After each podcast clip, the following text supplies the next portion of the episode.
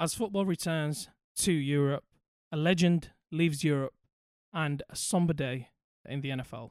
Welcome to the Two Halves Show.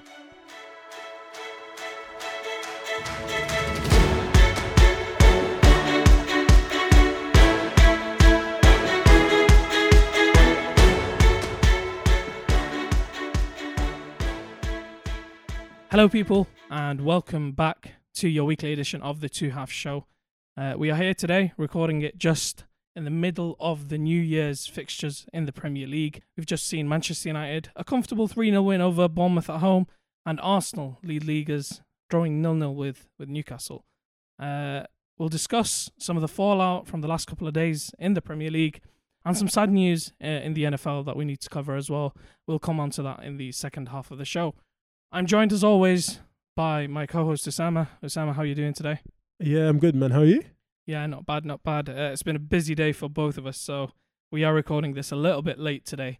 But let's quickly talk about the games that we've just seen. Actually, so in a weird way, it's it's been quite a significant day for Manchester United, and it might go under the radar because their performances have been going under the radar, but they now solidified that fourth spot position. Uh, the win and the draw in the other game has seen them go level on points with Newcastle, nine points behind league leaders Arsenal now.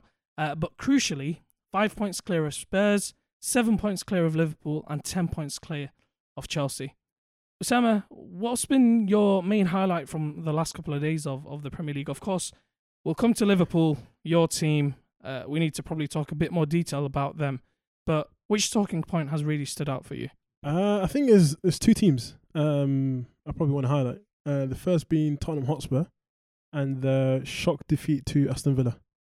A, lot of Spurs fans are now saying that they either want Conte out or they want Levy out. What I found weird is that it, it kind of feels that Conte wants Conte out. No, I think Conte's been Some of the truthful things to. that he's saying is, is like almost asking to be fired. No, but it, it's because obviously, look, the fans are going to be on Conte, and Conte's trying to say to the fans, look, I'm trying my best to kind of convince the board to let them sign the players that I want. Now they don't agree with that. How is it my fault that I can? I, I'm doing the best I can with the team that I have, and you kind of feel sorry for him in a way where. But they, they did argue that they won the, the summer transfer window. Like we can't forget that they had a big transfer window and they did get him a lot of the players that he wanted.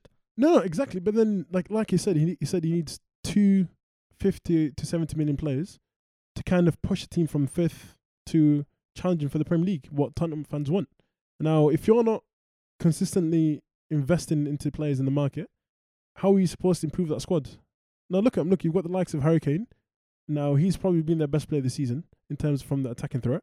Son Heung-min has had an absolute shocker this season. He's been quiet. I don't He- think it's no, shocker no. because I, I'll tell you why I don't blame him. I I think Conte's not utilizing him because Conte doesn't isn't a big fan of that kind of winger. He he likes the hardworking ones a bit more, the Perisic Yeah, type a bit more than than the Son one. And I think no, with the player that Son is, I don't think he's utilizing him right. No, but I think his in his first season, he's done really well with um, Son. I think he he got top goal scorer uh, in the Premier League, and that's with Conte. And you're telling me less than six months down the line after the summer, he's had a shocker in terms of And I can I can argue the same thing. Like you can't tell me that a guy who won the Golden Boot less than six months ago is suddenly the problem. no, no I'm Surely not saying he's the a problem, manager. but no, he has to take blame in it.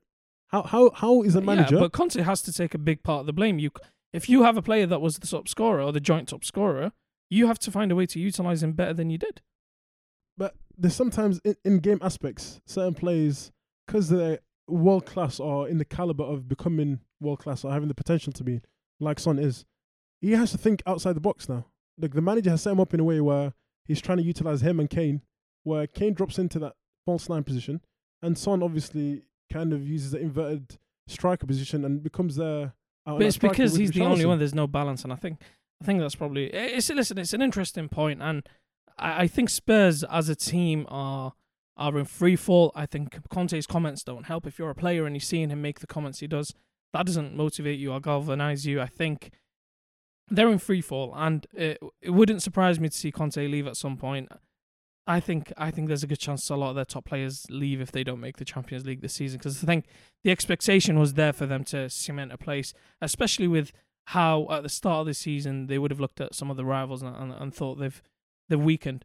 Um, you know, I, am a bit biased. I do think it's been a big uh, couple of games for Manchester United, and I think the the benefit of playing all the big teams early on is showing now, where you have a run of easier games and you can get the wins under your belt and add the points tally and watch yourself go up the league table. And the the top four, the the the most positive thing for me, and I think a lot of the friends uh, agree on this, is that we're not playing to our full potential and we're still getting points and results.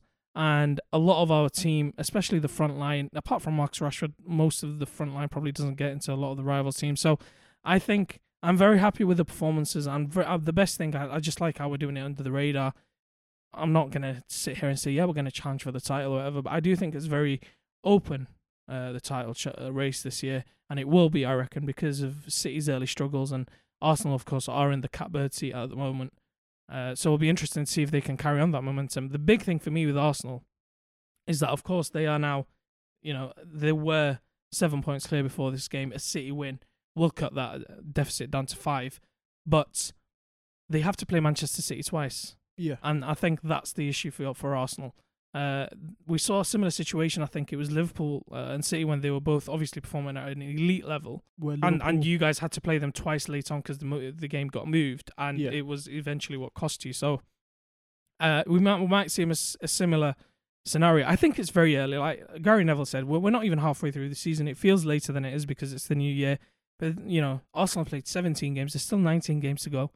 No, true. But then I think there's a stat where I think that any team after first 16 games who've got 43 or more points have gone on and won the title. A lot so of these stats, a lot of these stats though, a lot of these stats are uh, are very misleading. I, I saw one, for example, saying a team has never been top by seven points in the new year and not won the league title. I'm like, okay, yeah, technically that's true, but then we've seen Manchester United eight points clear in March and not win the league title. So it's like yeah, eh, eh, I think it's it's a weird season, and I think because of the level of performance from a lot of teams is very similar this year compared to the past, where Liverpool and Man City have run away with it. I think it's quite interesting. Speaking of Liverpool, though, the the struggles continue, and I think we've spoken about it a lot because what we've seen happen is they go through a run of really bad form, then they change it around a little bit for two games, but then again the issues arise again. And with this, it feels a bit different because after the World Cup, I don't think you guys have been impressive. No. Uh, and I think the Leicester game was a very lucky one that may maybe papered over the cracks a little bit. The midfield is such an obvious issue for anyone watching. I think without a doubt, I think it's. Uh, there was a stat that I read where Liverpool have only signed one midfielder in Thiago in the last four and a half years. Wow, that's that's uh, that's almost as bad as Chelsea's. No, nah, honestly, that goes to prove, the the way that Klopp sets up to play with his high intensity, he needs legs in midfield, and I think if you look at the Liverpool squad, it's an aging midfield, like everyone says.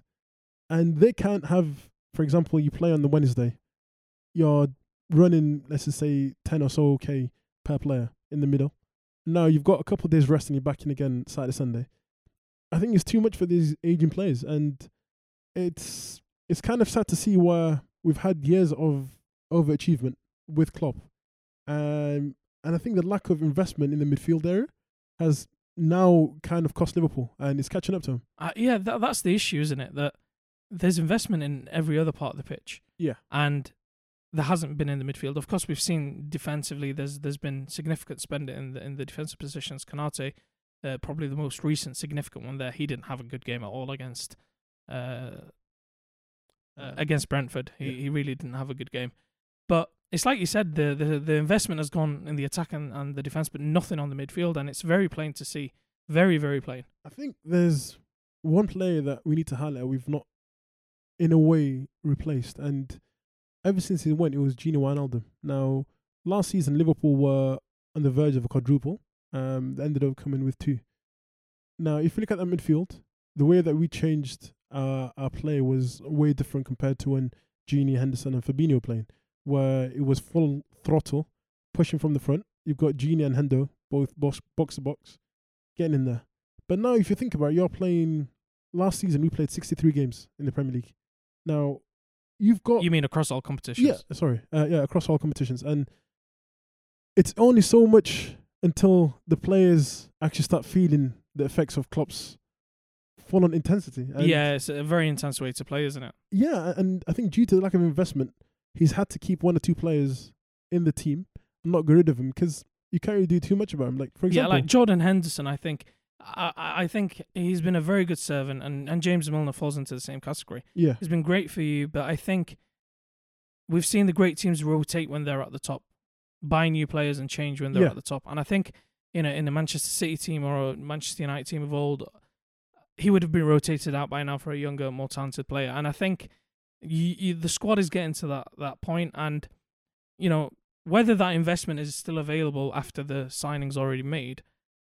It might come down to the new owners now. Carragher made a weird comment about it's you know they don't need new owners, and I I, I kind of feel he he he felt, in my opinion, he said that because he felt he was stuck in a box because of what he said about Manchester United in the past, Mm. and he felt like he can't criticize the owners because he's refused to criticize the Manchester United owners in the past, whereas we know the owners want to sell Liverpool anyway, so yeah, it's not the most outlandish thing to, to say that you guys probably would benefit from new owners. yeah. Of course, I think without a doubt, um, you can tell that Liverpool need investment and they need it badly right now. I think Klopp was saying that they can't really sign anyone else in this transfer window uh, unless they get rid of players. Now, in this January transfer window, we've got an aging squad. Now, whichever player you sell, you're not really going to get more than 20 million at best. So it's not really going to benefit the team in terms of getting someone in. Now, if you're looking at a midfielder, and most teams within Europe know that Liverpool are in need of a midfielder, their asking price is going to go up in January. They know that, look, what's the point of us The more desperate you are, the higher the price exactly. So goes up. We've seen that many, is- many, many teams. a player that is worth- position. let's just say 25 to 30 million. You're going to be asked They for know- 50, basically. yeah, exactly. And they know that, oh, these guys are desperate. They need a midfielder. There's your price. And it's a position that my club has found itself uh, in in the past, uh, for sure, uh, even as recently as the summer. So I- think it's interesting to see how Klopp, Klopp deals with this situation. If I had to press you now, I, I know you predicted them to finish top four, but if I had to press you now, do you think Liverpool make the top four? I I still think they've still got a long way to go. Like you said, there's 19 games left in the Premier League season. Um, so there's still games where you kind of turn it around, change your style. You've got Gakpo in, you've got more of attacking threat, and yeah, kind of finish your chances in the upper end of the field. But uh, it just depends on after the January transfer window whether Liverpool do invest in a midfielder. Yeah, and, and and the balance. I think the balance between attack and midfield, and you know, on Fabinho, he plays older than he is just because I don't. I just don't think he's got the legs around him to be honest. Yeah, So I think what what's weird with Fabinho is that two years ago he was in in the talks of top five, maybe top top ten easily as one of the best centre defensive mids. Mate, he was probably argument in top three. To be fair, the argument was there at least. The drop off that he's had in the past year or so, it's honestly shocking to see how someone of that caliber has dropped to this low of a standard. And I don't know what it is, whether it's the fitness, whether it's too much intensity from Klopp, but he needs to kind of work on himself and kind of the whole team work on themselves and improve as a team. Yeah, hundred percent. I agree with you. So we'll, we'll see how that goes. Um, seeing as we are past the new year, and you know we're not quite halfway through the, the season. A few teams are on 18 games, but most teams are on 17. But I just want us to kind of go through the the top performers uh, in the league this season because I think it's quite varied compared to other seasons where it's just been the top two, like I mentioned. I want to see what your team of the tournament or team of the Premier League season so far is. Uh, what we'll do, this is not like a draft like we've done previously. Just in your opinion, who who's who's the best in each position? Um, so we'll go through it one by one. What what formation do you think we should play? A four three three? Yeah, and then we can either have uh, you know two centre mids and a cam or, or three centre mids or a defensive centre mid. So let's let's start going through it. And listen, we are biased guys, so don't blame us. I'm a United fan. He's a Liverpool fan. We're gonna have a little bit of bias, so you know, just cut us some slack. But uh, Osama, goalkeeper, who who who you having in net? Uh, I think this might be a weird shout, um, but I'm I'm sticking to Nick Pope. I agree with you. I had him. I didn't think you would say that, but I, I agree. I think um, what I he's think he's a big part of what Newcastle have done. Yeah, hundred percent. Um, so yeah, I think without a doubt, he he walks into my team. Yeah, I, I, I have to agree with you. I think Nick Pope for me has been uh, a crucial part of, of that Newcastle uh, almost resurgence into being uh, on the European scene, and, and I think they will continue to do so. Right back is is a tough one, I think, because I think there's been very good performances. I don't know whether there's been the consistency from many players uh, or played enough games. Who have you got uh, at right back? Um, I've gone for Ben White. Ooh, interesting, interesting. Why have you gone for him? Um, I thought he's- having a solid season at Arsenal. He's, you could say his natural position is a centre back, and he's come up through um with Leeds and Brighton. And honestly, his early career as uh, Arsenal player was centre back, but now he's adjusted to that position, and it looks comfortable. You don't see him out of position, and for a right back, that's really good. He offers you well going forward, and defensively, he's really solid. I'm gonna go for a player on a team that isn't performing as well, but the performances of the team without him have shown his quality for me, Okay. and that's Reece James. Ah. and you know he's Yeah, been injured for quite a bit, of course.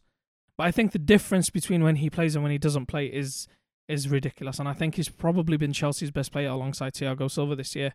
Um, but for me, he just gives me everything. Ben White is very good in that tactical setup that Arsenal have, but for me, with the level of going with, the level of attacking play that Reece James provides, I, I just think that I, I'm, I have Reece James.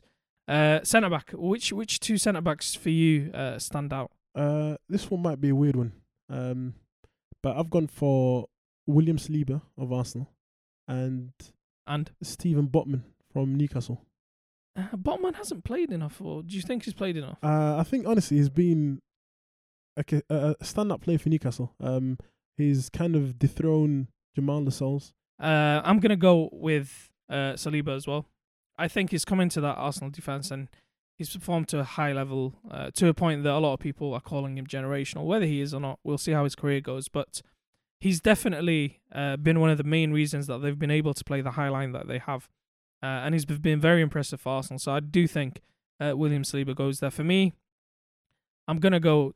I'm gonna have to have uh, Rafael Varane in there because Ah, the difference with I Varane. thought you'd say Martinez. To be fair, Martinez has been very good. Rafael Varane and spoiler alert, Casemiro have not conceded a single goal for Manchester United when they've played together.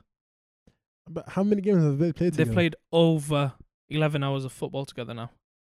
Uh, has uh, listen. Martinez has has been he's brought an, a nice aggressive nature to to the team to the defense. Um, I think his his ball playing ability is a big plus.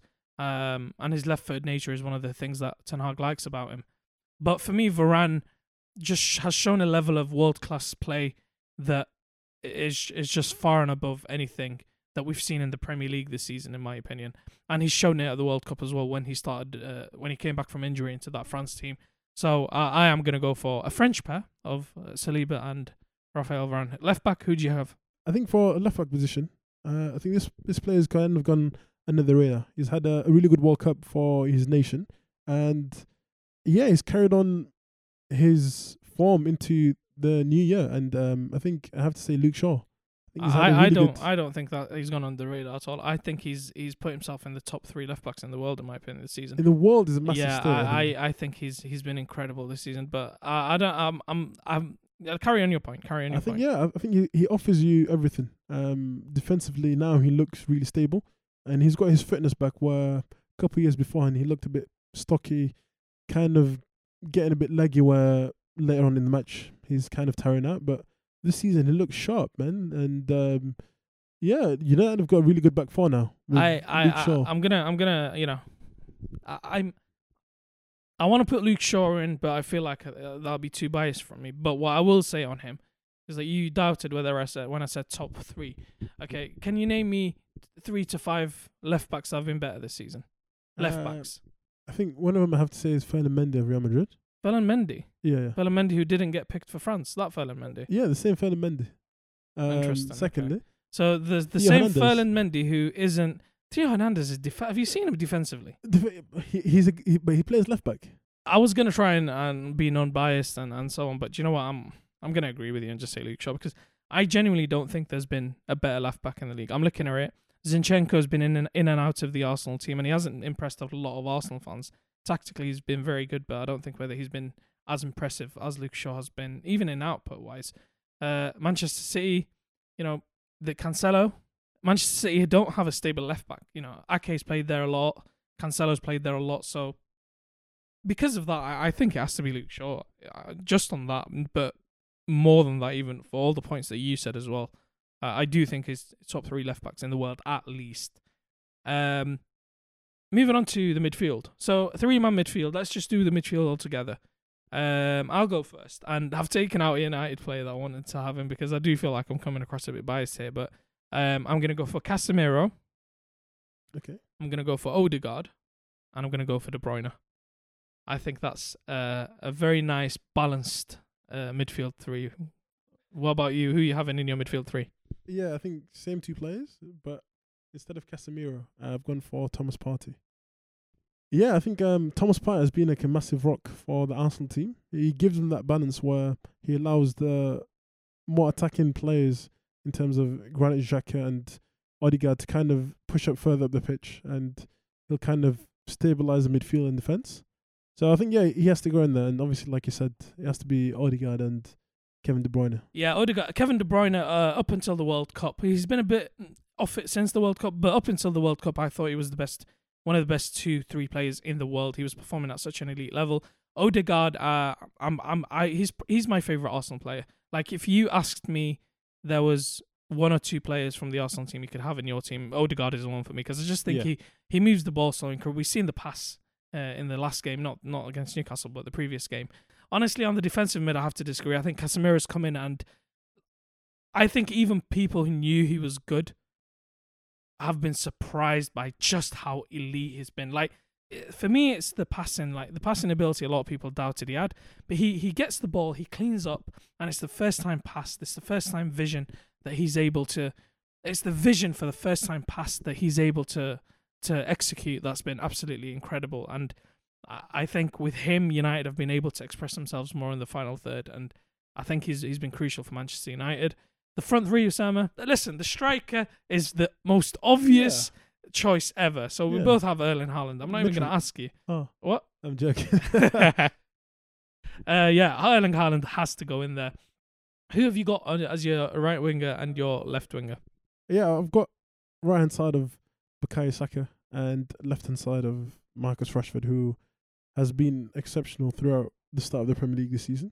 I think he's taken his form into the World Cup, and obviously he's been England's top goal scorer. And still after the World Cup, he's come back in and still shown that he's, he's still got everything. And yeah, I think he looks really sharp, and what he's done throughout the summer, the extra training kind of pays off. Yeah, not to be boring, but I, I, I agree. I, I think, listen, Rashford, he's come back from the World Cup, scored f- four goals in his four games. He's, we mentioned it on the podcast the other the other week.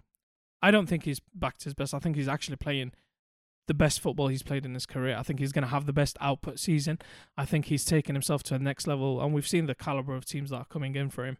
As a United fan, he's our only world class forward. Like from that front line, when you take him out, we've seen it in the first half against Wolves when he's not playing. The difference in in the attack is absolutely huge. Uh, of course, we need to still get a nine to to help him even more. I think that will that will improve his playmaking game even more. I, I I think a special shout out to Martinelli. Now, you know, I'm not Martinelli's biggest fan, but I do think he's been exceptional on the left wing for Arsenal. Yeah. His output hasn't been as good as um, Rashford's, uh, despite playing more. But he he's been very good for Arsenal. And I think he's probably exceeded expectations. And then on the right, I think I agree with you. Uh, no brainer. I think Bukayo Saka. I think f- with Saka, I've I've liked his game as he's as we've seen him kind of come through the ranks at Arsenal. But the one thing for me has always been, I need you to give me an output. I don't want to just Mm. see you play well on the ball. I want you to actually give me goals and assists. And I think he's taking his game to the next level and he's starting to to give that output to uh, for his team, which is very good for him and Arsenal. It's one of the main reasons Arsenal have been uh, the way they are, uh, and he's really taking his game to the next level. So I think that that front three. Imagine you could put that front three in an All Star game. That is Wow. ridiculous, bro. Yeah, Wow. I mean Haaland, Rashford running off him, Saka creating. Wow. But yeah, uh, guys, tell us who you would have in your team of the season so far for the Premier League as we near the halfway point. Moving on, on to the NFL, and uh, yesterday was quite a sad day for the NFL community as a whole. Uh, the game, of course, was in the middle of the night, so waking up to the news that the the game had to be stopped, uh, and rightfully so, as Damar Hamlin, the Buffalo Bills safety, suffered a cardiac arrest following a hit uh, in the first quarter of the game. the medical staff was able to they were able to give him CPR and uh, revive his heartbeat, but he remains uh, in hospital in critical conditions.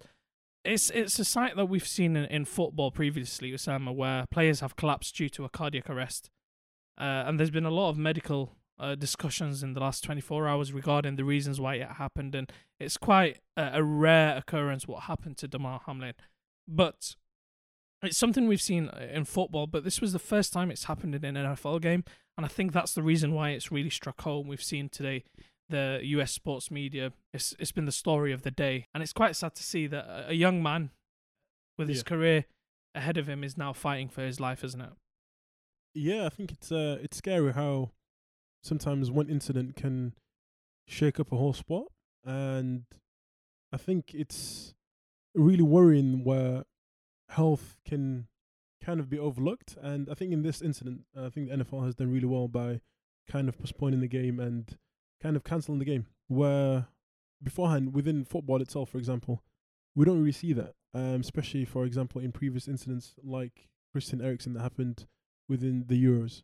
Um, and yeah, like like fair play to the NFL. Like hats off to you guys for actually calling out a massive health problem for the player himself and kind of thinking more about one one person and his family and the consequences that it can have rather than just thinking about the money that they can make from advertisement or sponsors. So it's- yeah, hundred percent. And and there was you know some people tried to blame the NFL and so on, but you know a, lot of that was unfounded. The NFL, like you said, did the right thing. They they took they realized kind of the the situation that the players and the coaches found themselves in. There's no way that you as a player are going to go out and and be able to focus on plays and things when you know your teammate is literally fighting for his life and it puts things in perspective of course it shows you that a lot of things are are bigger uh, bigger than sports and like you mentioned it, it gives us a bit of a throwback to the Christian Eriksen scenario where of course we've seen his partner come down from the stands uh worried about him. Uh, Damar Hamlin a similar situation with his mother coming down to to go with him in the ambulance and we we wish him speedy recovery. I, I, for me it's also shown the the the the better side of humanity where Yeah. of course he he set up a charity uh, ahead uh, a couple of years ago and what we've seen is a, a large overdrive of support for this charity. That the target was only a couple of thousand pound for it. It was like a, a children's charity uh, and and over the last 24 hours that figure's gone over 3 million dollars. So uh, a shout out to the the NFL community for coming together uh, and in moments like this it was the game of the year. It was it was the biggest game of the year. It was going to decide many things for the playoffs. It was a- a game important for multiple teams for the two teams playing and for the Chiefs. But in that moment all of that becomes unimportant. And however the league wants to deal with it now I'm sure they're going to take the correct steps.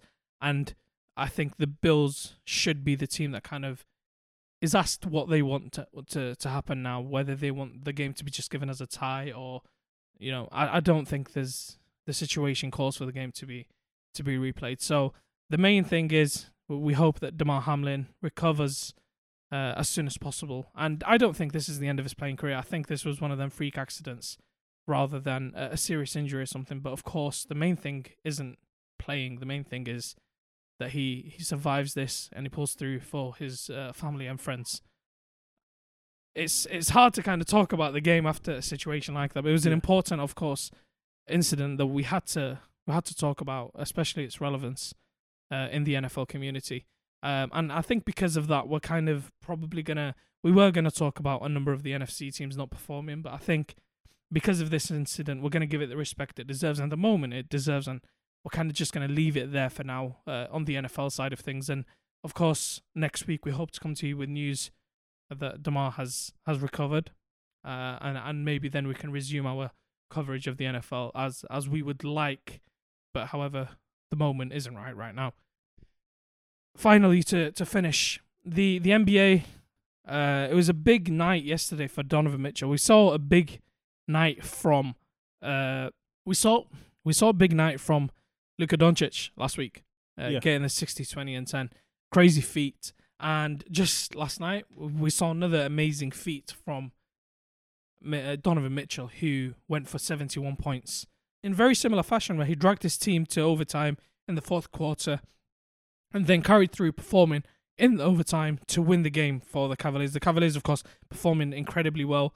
Uh, they're now, you know, solidly in the playoff hunt. They're the fourth seed behind Milwaukee, the Nets, and Boston.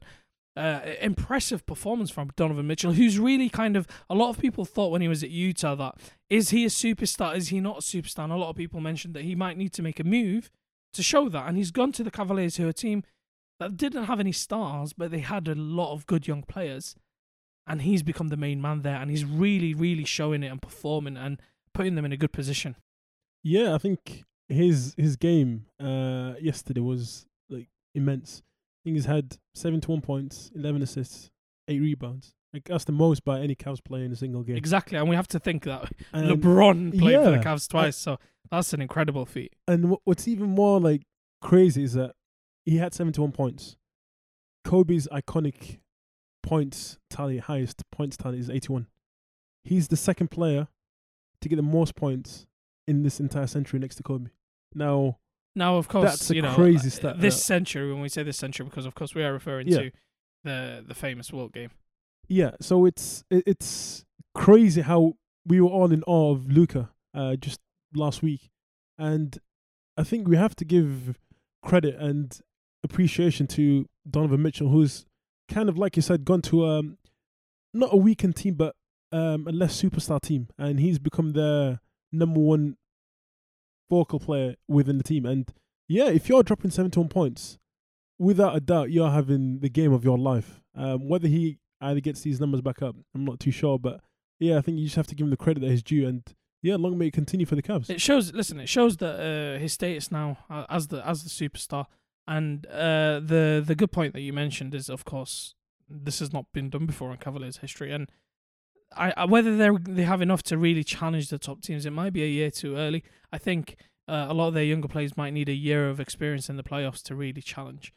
I think what it does show is that sometimes letting LeBron go can be the right thing because then you can rebuild the right way rather than being in the situation the Lakers are in now. Um, but you know, speaking of which, we'll come on to that. The the Lakers don't seem to be a team that's going to make the playoffs. They might sneak into the play-in, but it doesn't look like it. However, LeBron James is performing at an all-time level for someone of his age. Yeah. He's in year 20, he's 38. Of course, we know he, he came into the year earlier than a lot of people did historically because he went straight from high school. However, he's in year 20. He's in year 20 And he's still dropping performances. and he's dropping points totals that that are absolutely crazy consistently. Mm. You know, 43 he dropped 43 last night to carry the the the Lakers to a win. We've seen him before that in the game against the Hawks dropping 47, uh, close to a triple double in that one. So, he's really really performing and I think the one thing it does show despite these performances sometimes is that they're they're not always enough to win the game, and I think that's probably the age factor. But at the same time, it's crazy that someone of his age is doing this, isn't it? Who I can compare LeBron to, I think it's probably Cristiano Ronaldo in terms of the footballing uh, era. I think how these two athletes have kind of conditioned their bodies and kind of kept themselves to play at such a high elite level um, game year in year out. Um, and it just goes to show that the longevity that these guys have and the, the legacy that they will have on either sport, it, it's crazy. Um, like you said, unfortunately, obviously Lakers aren't having the best of seasons, and obviously he's been the standout player this year um, in terms of dropping the performances that he has been doing. But it, it's kind of like a, a, damp dampener in his legacy, where you think, can he push the Lakers to get into the playoffs? It seems a bit tough, but uh, I, think, it's just especially the team with that he has around him. I don't well, know. Especially with Anthony Davis being injured the way he is, it does make it a lot tougher for him. of course, yeah. And the the I don't think I personally don't think that LeBron's free of blame for the situation the Lakers find themselves in because he pushed them very very much so for for the Russell trade and so on. So I don't think he's free of blame, but at the same time, it is sad to see that he's performing that at this level and it probably won't be enough. And listen, Yeah. AD could come back, and if AD performs like he did pre-injury, where he's shown that he's gone back to a level that a lot of people saw him in, at in the past, then the, of course the Lakers can make the play. But even then, a playoff run is is very unlikely unless with LeBron anything can happen. But I, I like the comparison that you made regarding the the comparison to Ronaldo, as in how they are two athletes essentially, and I think that's the difference in in football and basketball is that basketball is all about how athletic you are, Mm. and because he's managed to keep himself at a supremely athletic level, he has continued to perform at this level even despite his age in a in a in a sport that is more physically demanding than any other sport. It's the most physically demanding sport out there. So shout out to LeBron and listen, of course, many people have him as their GOAT for good reason and the longevity and the legacy he has shown uh, will only add to that. So we'll see how the Lakers do once Anthony Davis returns. Guys, thank you as always for tuning in into the two half show. Uh, it's been a mixed bag, of course, this week. Um, but we look forward to to coming to you again next week. Osama, thank you for joining me as always. Uh, it's a pleasure as usual, man. And of course, guys, don't forget to like, share, uh, and subscribe. Until next week, keep it locked.